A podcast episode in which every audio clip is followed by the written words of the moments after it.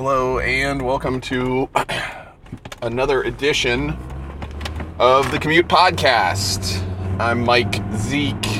This podcast is hosted by Chris Single, but I'm the one talking to you, and there ain't no Chris in sight. We are uh, up early this morning, headed to work for an early start. Got uh, a guy that's trying to pull into my lane and clip my front fender, but that didn't happen. So we're gonna keep on keeping on and chalk it up to good old fashioned early morning kerfluffle. Not sure exactly where we're going today in terms of this pod, but maybe silence is a good thing, right? It's golden. Went out to Piano Bar last night.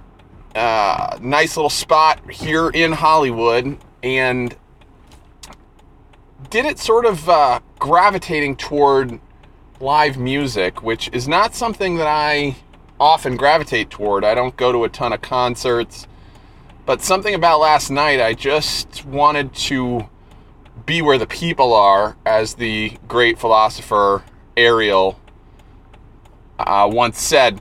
Um, music has played uh, an increasingly large role in my life, both live and otherwise.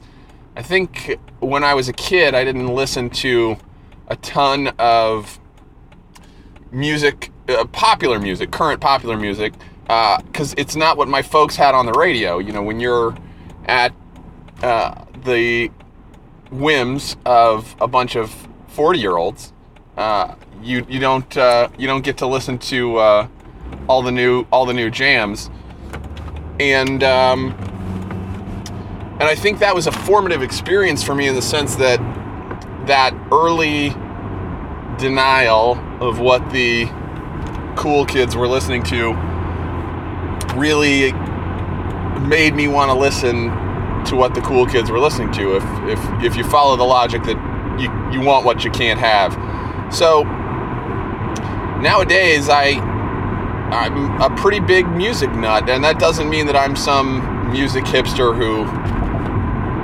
follows all the blogs and knows every band in Los Angeles or anything of that nature. I, at Piano Bar last night, I caught the end of one act and the beginning of another over a couple of bourbons, and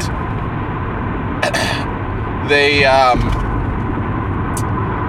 don't know their names. Uh, don't have any idea who they were. It was a little grimy rock and roll and then a little swingy rock and roll. And, um, but yeah, I just wanted to, uh, to be out where they were, uh, doing that thing and, and letting sort of a, a more old school night unfold. I think one of the interesting things about the age we live in is, you know, I, I get the sense that uh, back in the old 800s, there wasn't anything to do other than sit around and, and listen to your friends make music. And, and now we've got a ton of options, and there's TV, and there's bars, and there's all manner of things, but there's something elemental about live music that uh, that pulled me out of my shell last night. So, um, don't know exactly how that pertains to anything, but hell, you're the one listening to me on your commute, on my commute, which Inception.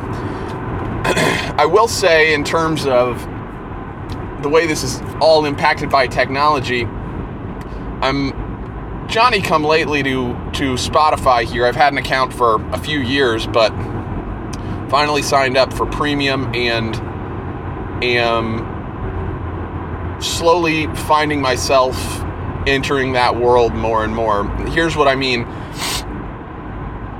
I had a similar situation with the New York Times.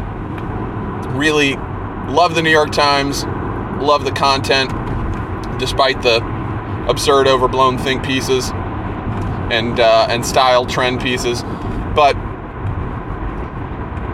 I had an account that I wasn't paying for for, for quite some time, and as you may know, the the Times puts up a 10 article limit per month, and that doesn't seem so bad. And I actually made it through pretty fine, not reading more than 10 articles a month. You can kind of skirt that by reading on different devices. The IP address uh, or, or, the login stuff doesn't track you as well as I'm sure the Times as sysadmins would like.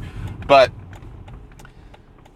it does have a chilling effect on your clicking. And what I mean by that is if you know you only have 10 articles per month, you're really pretty selective in what it is you choose to actually go ahead and click on. You can peruse the front page as much as you like and see what's out there, but you have to make a determination about what you're really willing to dig into every time you look at a headline before you click on it.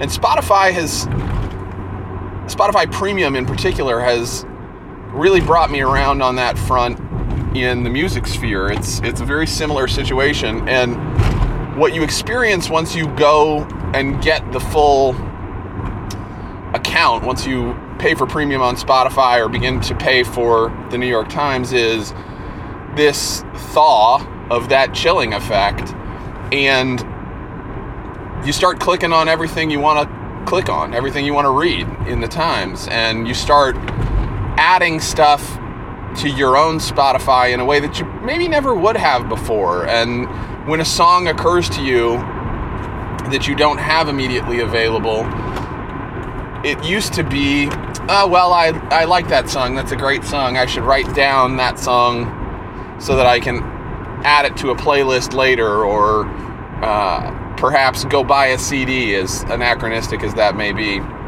And now what you find is it's in your pocket all the time and so when that song occurs to you if you have the only the only restriction is time if you have a free 3 minutes available you can pop it on and listen to it right then and there i went back as i was walking to piano bar and listen to the dashboard confessional album the places you've come to fear the most i think that's the title of the thing Chris is going to be my fact checker. I know he's the host, but he's also the fact checker.